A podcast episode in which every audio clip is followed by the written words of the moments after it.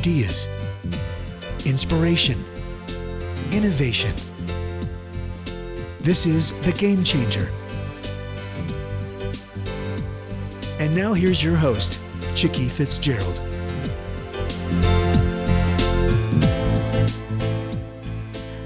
Good afternoon. It's Chicke Fitzgerald. It's Friday, November 20th, 2015. I can't believe we are almost at Thanksgiving. And so we have got a perfect topic for the week before Thanksgiving. And the book that we're going to be talking about is a book called Cooking Up a Business. And the author is Rachel Hofstetter, and I met Rachel actually through her tech company, and that company is called Guesterly. Rachel, welcome. Thank you. So glad to be here. So you had some very exciting news today about that business. Can you give us a little tidbit? Definitely. So Guesterly, which is a company that lets you make a really easy directory for events like weddings or conferences or reunions and feature everybody who's there, is being acquired by a company called Chatbooks, which lets you automatically make photo books straight from your phone, have them delivered via ongoing subscription, super easy.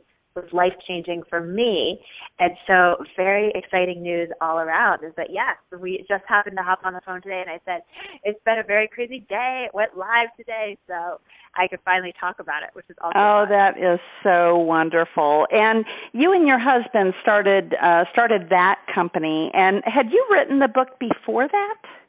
I had. So actually how it all came about is I was a food editor at Oprah Magazine, and would meet with all these amazing food entrepreneurs all the time, try their delicious foods, their donuts, their cookies, whatever they were cooking up. And, of course, their food was delicious. But one of the things I really loved were their stories. And they'd tell me how they got started making it at their kitchen table and trying to stop by their local Whole Foods and have somebody try it, whatever that is. And then eventually they grew it into the business. And maybe they were early stage and it was brand new, or they'd already grown it into a multi-million-dollar business. I loved those stories. And so how it came about is I wrote a story in Oprah Magazine about a few of these food entrepreneurs. And it ended up being absurdly popular and turned into a book deal with Penguin. And so all of a sudden, I, who had thought of myself as a food person, I was a food editor, was writing a business book. And I went into the book completely into food. And by the time I ended, I was like, wow, I am obsessed with entrepreneurship. This is amazing. And at the same time, my husband and I got married, and everybody was coming in from all over the country, and we really wanted our friends and family to connect and get to know each other.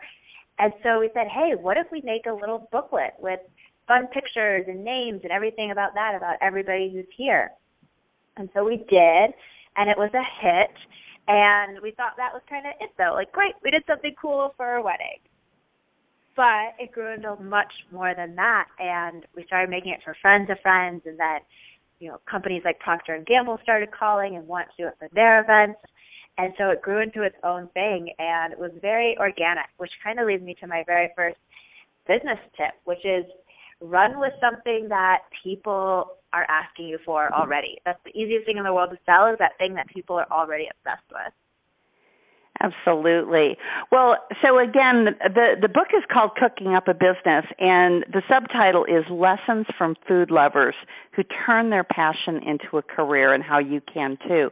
And it's funny because, and I was trying to remember the name of the book before we started, but there's a business book about being an entrepreneur.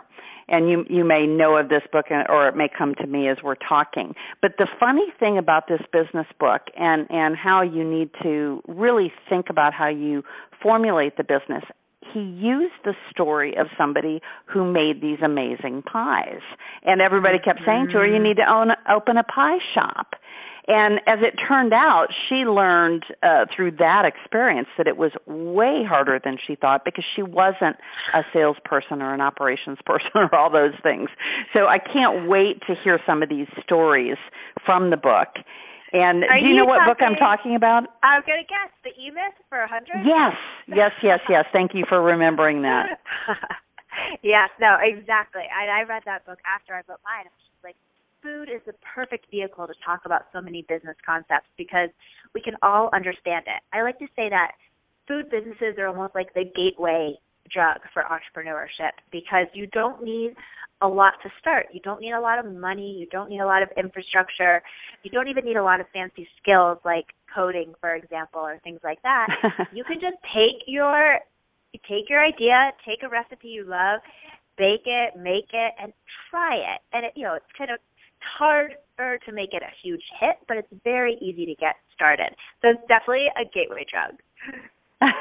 Well, and you know, anybody who's watched Shark Tank knows that, you know, about, I don't know, maybe an eighth of the entrepreneurs that come on are food entrepreneurs, which really surprised me because, you know, it's such a competitive business. So let's start just at the beginning of your book. So you talk in your introduction about, so you want to sell your famous spaghetti sauce. Tell us what was behind that. Well, I think what it was, and when I was writing the book, so many people have something in the back of your head, going back to the gateway drug, right? We all, right now, if you thought about it, have something you're amazing at making and people love. So you're like, yeah, I should do something with that. I should sell that. And that's really what it comes down to. You play with it. You think, hey, you know, this job is not going so fun, or what would it be like to go out there and do something I really care about? Because we're so passionate about food. And so it's really saying, hey, if you have something in the back of your head, come along, learn from these entrepreneurs who have done it, and see how you might want to play it out and try it for yourself. Right, right. So as you decided who you were going to interview for the book, were many of these people that you had met, you know, you talked about seeing all of these stories about food in your previous job? Yes. So as a food editor at Oprah, I met with, you know, at least a couple of food entrepreneurs every single day. And so when I went out to pick who I wanted to feature in the book, I wanted people who had great stories first and foremost. Wanted some diversity across the country and their types of products and things like that. But what I really wanted is people who had kind of started from nothing in the near past. You know, I didn't want people who had started their business 20 years ago. I wanted people who had started in the last 5 to 8 years and then really turned it into something substantial. And so that was my criteria, was who had a great story, who had built something substantial. The first chapter of the book talks about the power of hustle, and hustle being a mission statement and getting back to your roots. And this, I don't know if this is the company name. Is it Love Grown Foods? Is the company name? Yes. Tell us about that. So Alex and Maddie from Love Grown are one of my favorite stories ever. They actually started Love Grown while they were still in college. And they had no money. They were literally making this stuff and doing it in their college dorm rooms. And yet I think the overarching lesson from them is, yes, you can hustle your way to success. By the way, I think they're in almost every grocery store in the United States at this point. Mm. But more than that is they knew from the beginning that they were going to be a big consumer brand. And so they never let the fact that they were, you know, young or didn't have a lot of money or were inexperienced. You know, people would laugh at them when they went into buyer meetings, but they never let that be an excuse for not performing at the absolute highest level. And I love that. I think that's the best lesson you can take from that is whatever stage you start at, act like you're at the stage you want to end at. Mm. What a great idea. So they conquered the cereal aisle. Exactly. And she took her mother's granola, and is that still the core product? You know what? They've now expanded into many, many breakfast and snack offerings, including lots of different breakfast cereals and oat products and things like that. My favorite that they've come out with since the book was written is bean-based cereal. So you can get some of that nutrition from beans in your cereal. Mm. Wow. I'll have to keep my eye out. So the next one is about an organics company, which, again, has gotten to be a very, very competitive space. And this chapter talks about designing a sellable, profitable product. And how do you know at the outset, and how do you make it into something sellable if it's just a dream? I think, so we're talking about Kopali Organics here. I think that's what we're talking about. And it's really at the beginning, you're like, hey, here's this thing. Awesome. And as you so often find in any business, you have to sell something that people actually want to buy. And so what Zach learned in this story is, like, he had this great thing. He's like, banana vinegar. Nobody's ever heard of it. It's going to be like the next balsamic vinegar. And yet what happened is that nobody really cared about banana vinegar. But they did start, I know, right? You're like, yeah, I don't care about banana vinegar. But what they did start to care about was some of these other cool things he was bringing back from Costa Rica, and so ultimately shifted his business strategy to that. And so the biggest lesson takeaway from there is, you know what, you might think you have the world's best idea. Don't go spend a ton of money or a ton of time on it until you know that people actually want to buy it. Mm. Now, they also had the social mission side of things, and this, you know, again, organics is a very, very crowded space now, and some are truly social mission focused, and some aren't. Some are just slapping the name on it because it sounds like a good thing that will make products sell. So what was it about their social mission? Did it have to do with Costa Rica? You know, it had to do with giving farmers a living lifestyle wage, and so selling products in the U.S. in a way that wasn't detrimental to the people who are actually growing the products in different countries. Because how the whole thing started is Zach was in Costa Rica and saw fields of banana being sprayed with pesticides, and we hear about that, but then he saw that the nearby school was also being sprayed with pesticides. Mm. And so it's like, wow, like just so we can have a 19-cent banana in our breakfast cereal in the United States, these children are dying down here. And so that was what drove him, is making the whole system safe for the people who are actually doing the growing of the food. Mm. You know, the next one is a product called Tasty, and this is about both creating and evolving a brand. And so what are the kickers that cause you to know you need to evolve beyond the original dream? So Tasty Brand started making organic baby food. Yeah, amazing. People loved it. They got a lot of press. Celebrities really liked it, except they didn't have any distribution. You could really only get it two places in LA. And nobody was really, and then when they did get it, it was hard because it had to be cold and shipped and everything like that. And so they had thought that this was their like live all product. This is why they had started the company, for this baby food. But it turned out it was really hard to get that in distribution. Luckily, they created this brand, and the brand wasn't a baby food brand. The brand was a food brand. And so they were able to shift into a different product and still keep that great brand following. So I think the lesson there is the importance of, A, getting a brand that is also large enough that you could put different things under it, move and shift and things like that, but also to be really willing to say, like, hey, sure, we got into this because of this, but maybe this thing over here is going to be a way better thing in the end for us. So being really open to changing. Mm. You know, Rachel, one of the things I love about the book is the practical tips that you weave into the stories. And so in this chapter, you weave in something called the legal commandments for startups, and you share some things about that, and then also the 7-step plan to do it yourself public relations. So can you tell us, how did those things relate directly back to Tasty, or was it just as you were talking about evolving a brand, whether those things just seemed like a logical fit at that point in the book? Yeah, so those sections you're referring to are just bonus things. They weren't actually related. They're throughout the whole book. And they're just ways of getting in even more expert material. And so they're actually completely throughout the book. I think there's at least 10 or 20 of them placed in. But, yeah, pretty much at random, just extra little fun things that you can learn and take a side project on.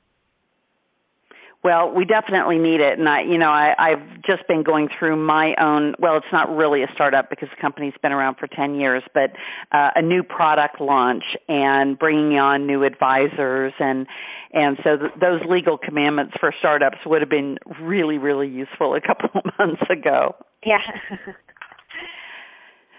The next chapter talks about secrets of food safety and scale. And, you know, again, this one hits me so much because, as you know, I'm just a Shark Tank fanatic.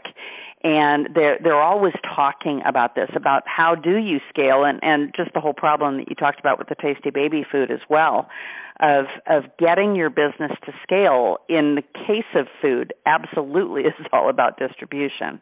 Mm-hmm. So which company are we talking about again here? I think it's, I don't know how you pronounce it, Evil. Yeah, Evil, which has now actually been bought by Boulder Food Company as well. So this is so fun because Phil literally was a rock climber. Like, he wanted to go rock climbing.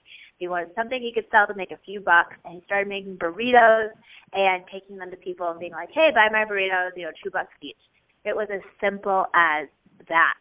And, you know, along the way, he started finding people who wanted to buy his burritos and said, hey, you know, I would love to keep selling these to you. So we'd go to Costco and buy all these supplies and, you know, started making them in a kitchen. And then somebody told him, oh, you can't make them in your own kitchen. You have to make them in a commercial kitchen. So we made them in a commercial kitchen. And the thing is that this business just started to take off, from Phil driving burritos around to supermarkets placing orders and more than that.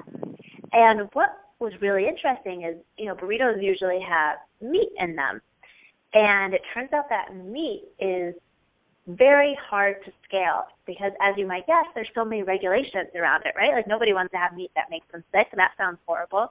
Right. And so even though he was able to scale it, if you were thinking about starting a food business from scratch, I have to say I would probably tell you to not do meat, or definitely not do meat that's being, you know, wholesale, being sold to other people to resell. And they eventually worked through it, but it's like, from the very beginning, what can you do now at this level that you can also do when you're selling, you know, $1 million worth a year and $100 million worth a year? And so more, as you start to think of any business, it's like, what is it going to look like now? What is it going to look like in 10 years? Well, and that's so important, and you get into this in the next chapter when you talk about navigating the world of manufacturing, because nearly all of these players, you know, at least at some point in time for some length of time, actually did work out of their own kitchens. And then maybe they went and rented professional kitchen space from someone else. But when it came to that point of scaling, you've got to be able to figure out who can do that professional level of food safety and scale, and perhaps also help on distribution. Definitely. So the next one is about Mary's Gone Crackers. Oh, Mary. So Mary, who is lovely, by the way, and Mary grew up her whole life having stomach issues and health issues, and nobody really ever knew what it was. And it might feel so strange to us now when we hear gluten-free, gluten-free, gluten-free every day. But when she was diagnosed with it finally in around 1995, still nobody had ever heard of it. And there was there was nothing she could buy at the supermarket. Like, we forget how it was not a thing in any way, shape, or form. And so, but she was so happy because she finally knew, like, what was giving her all these stomach issues and what she could do to solve that. And so she started making these crackers for herself, essentially out of, you know, seeds and things like that, making them, baking them, taking them to restaurants, taking them to dinners with friends. And just like the best business thing ever, when somebody says, hey, these are amazing, and over you hear, wow, you should make these, you should make these. And that's really where Mary's story comes from, is she eventually said, sure, let's try them. And they just completely coincided with the whole rise of gluten-free. Like, when they first started, there were maybe 400 stores in the country that would take anything gluten-free. And that was, you know, nobody even knew it. And so there was so much education. They would send these out to, send out to buyers. And eventually they said, you know what, let's just talk about the fact that these are delicious, not that they're even gluten-free. Like, let's just say they're delicious. And that's what really won it for them. But that is a company that expanded so fast and so quickly, and really was there, you know, talk about right time, right moment, leading a whole change. Right, right. Well, and, you know, even though it is much more mainstream now, just last week I was in Publix, which is our local grocery store chain here in Florida, in the Southeast, and I was in the health, you know, the health food area of the store asking for gluten-free soy sauce. And it just seemed inconceivable to me that they wouldn't have it because they carry so much else.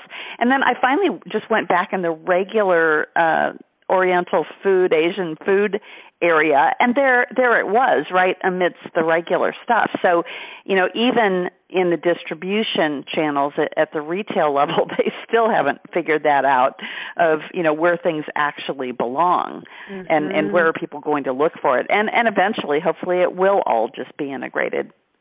Yep, 100%. Crazy to see the shift. Yeah, absolutely. So the next story is about Justin's Nut Butters and the power of equity. Oh, Justin. Okay. So Justin is the best because he started literally just making these nut butters. He was a vegetarian. He was doing all these active things in Colorado. And so he started, you know, regular nut butters got kind of boring, ate them all the time.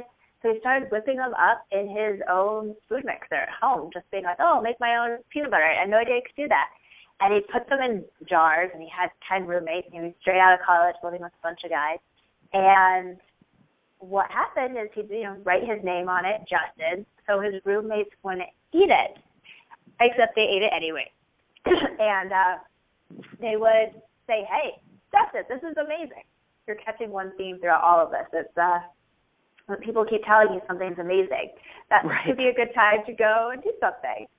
And so Justin said, hey, you know what, let me try selling it at the farmer's market. And I think the really cool story about Justin, though, is he didn't have a lot of money, right? Like, he didn't have a lot, and yet he said, you know what, one thing I do have is equity in this brand, people who want to come in and instead of, you know, paying money to invest and instead of us paying them for their work, might be willing to take some equity exchange for some of that cash. And so, for example, he was able to get a really, really top-level design firm to do their branding very early on.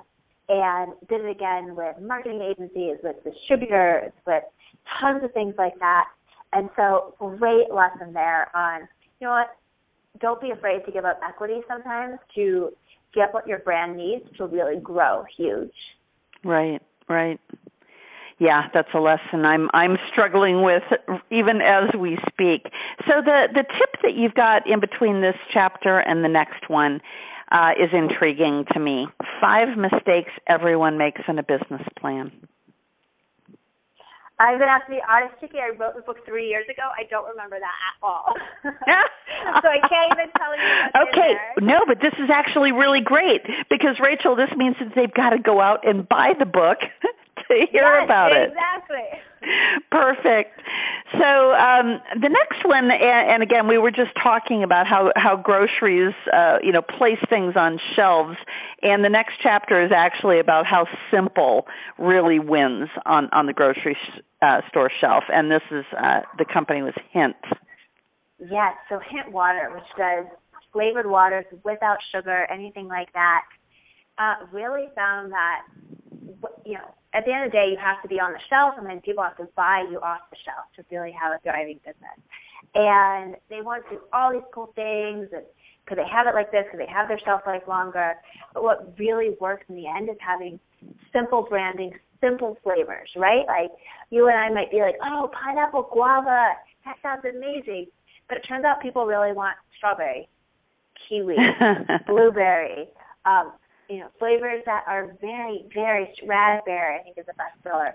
And that was a huge thing. I'm just saying, hey, these flavors, even though they feel like even kid flavors, they are what gonna sell. I think the other really interesting tidbit in this chapter is that the more shelf space you have, the more likely people are to buy, which sounds like, okay, of course, the more you have, but it's actually exponential. And it's because your product takes up so much space that it becomes much more eye-catching and catches the consumer's attention. And so the more you have different SKUs, which are different products, and you can convince the store buyer that, yes, this is going to sell better if we have 2 feet of space versus 1 foot of space, the better.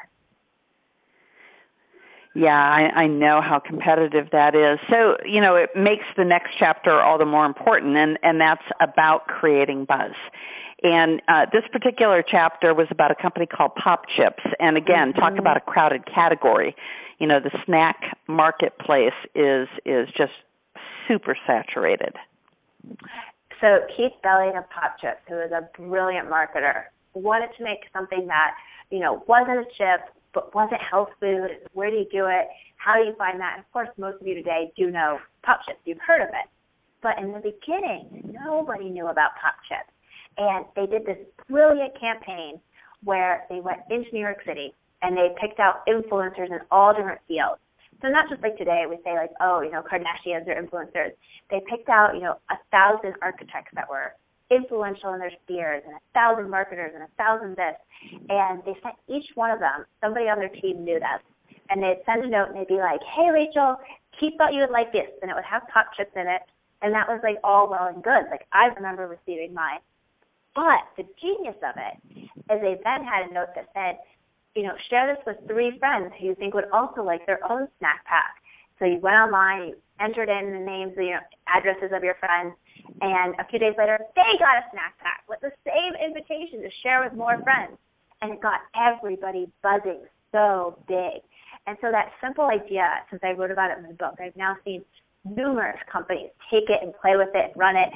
That's really that idea of give somebody something for themselves and then also let them give it to other people.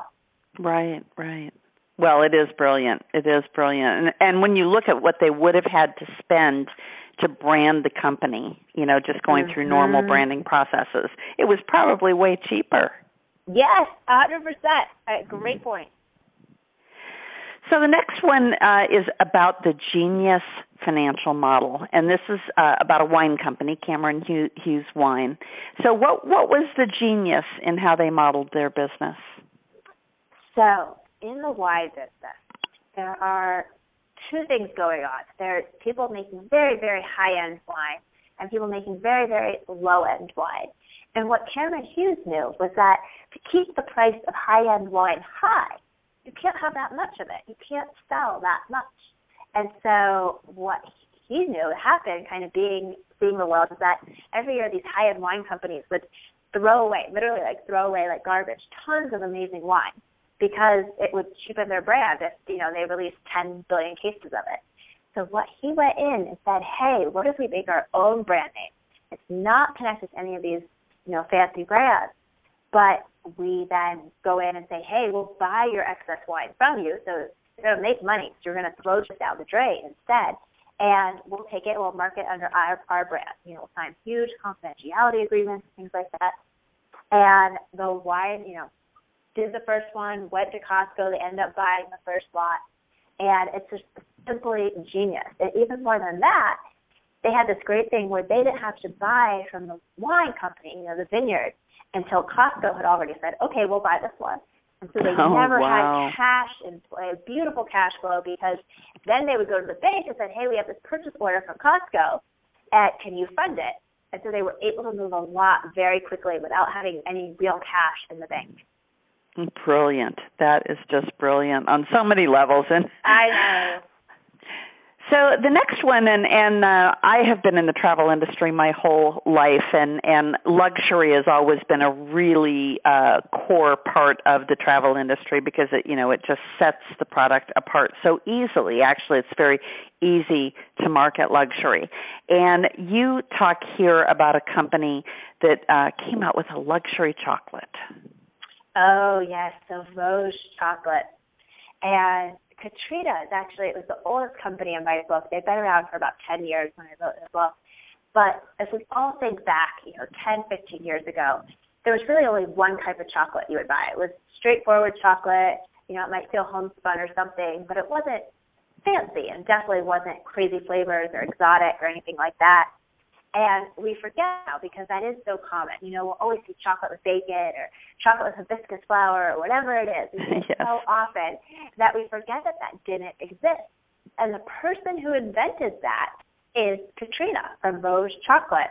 She spent a year after culinary school traveling around the world and came home and just started making these crazy flavors inspired by her travels for friends. And to be honest, the first people she took them to, she was working for Neiman Markets on their catalog, and she took them into their office in Texas, and everybody hated them. They were like, oh, these are gross. Why would you put, wasabi in chocolate? Except, what? She's like, there's something here. And she kept doing it and made these beautiful chocolates, did it piece by piece, and is now literally I want to say, like the godmother of everything fancy chocolate in the world. So really fun story there of, you know, doing something a little bit crazy and just being super passionate about it. So you talked at the very beginning of this interview about how writing this book actually gave you the guts, I guess, is the best way to put it, to actually start your own business, or to give you that hunger. Might be the better way to put it. So what are the top three things out of all of these interviews that you did that you feel now, having your first company that you've actually sold, which a lot of people never get to say that, right? What are the three things that you think really helped you be prepared to do what you and your husband have done? Well, I will say, I thought I was prepared, and it turns out I was not. But I think that's part of it, is like, going into business is its own crazy adventure. And I think the first thing is you have to kind of be prepared for that. For example, I've been doing something that I call the Year of Hustle. Hashtag Year of Hustle if you follow me on Twitter, Rachel Hoffy. And it's one of those things where you do have to be prepared for a season of your life, whether that's, you know, 2 or 3 years, maybe even longer, where you won't have a normal life. You won't be going to as many things. You won't see your friends. You probably will not be as well-read as you used to be. And that's just a big part of it, saying for, you know, a set period of time, things are going to be intense. But I think the other two most important lessons are, first, experiment. Everything is an experiment, and the faster you get something out there, the faster that you can learn from it and tweak and change and move forward. Right. But the second, or well, I guess the third thing after we've got hustle, experiment. And this is the number one thing I would want to leave anybody with who's listening to this, which is start now. Start this weekend.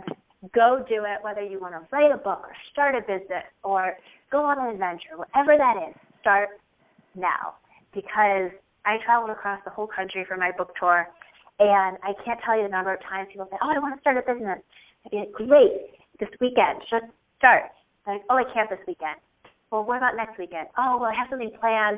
Here's the thing, the only way it's ever going to happen is if you start. It doesn't have to be perfect. It doesn't have to be amazing. Just, like, put something out there, even say on Facebook or something, hey, I'm starting this day, I'm doing this day. Because starting is the hardest part, and once you get past that, you have a whole world of opportunities. Well, Rachel, this has been really terrific. Again, the book is called Cooking Up a Business, Lessons from Food Lovers Who Turned Their Passion into a Career, and How You Can Too. Rachel, I love the cover of the book.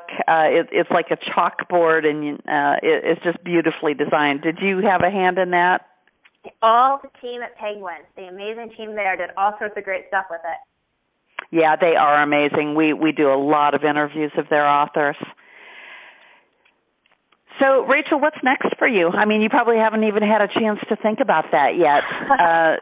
So now you've built this amazing company. Somebody else found incredible value in it, and you know, you've done very well with your book. You wrote that back in December of 2013. What's next? So I'm actually going to go on and join Chatbooks, their executive team, and get to lead marketing across all their brands. Oh, wonderful. So, tons of fun right there. Now, are they based in Salt Lake also? They're based in Utah, yes. Mm-hmm. Oh, excellent. Well, I hope you and Lorne just have a wonderful weekend, and that you get a break from some of those sleepless nights that can happen as an entrepreneur, and that you just really bask in the success that you've created. Well done. Thank you so much. Rachel, you mentioned a couple of times where people could find you. I'd like for you to repeat that. So if people would like to follow you, find you, talk to you, how do they do that? Probably the easiest way is on Twitter, Rachel Hoffy, RachelHoffy.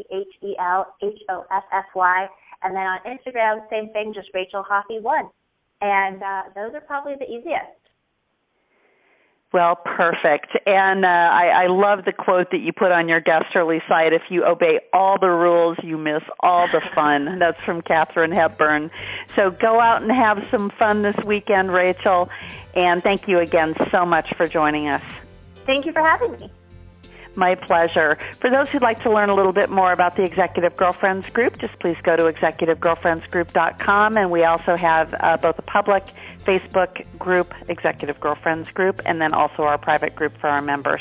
Thank you so much for joining us, and have an amazing weekend.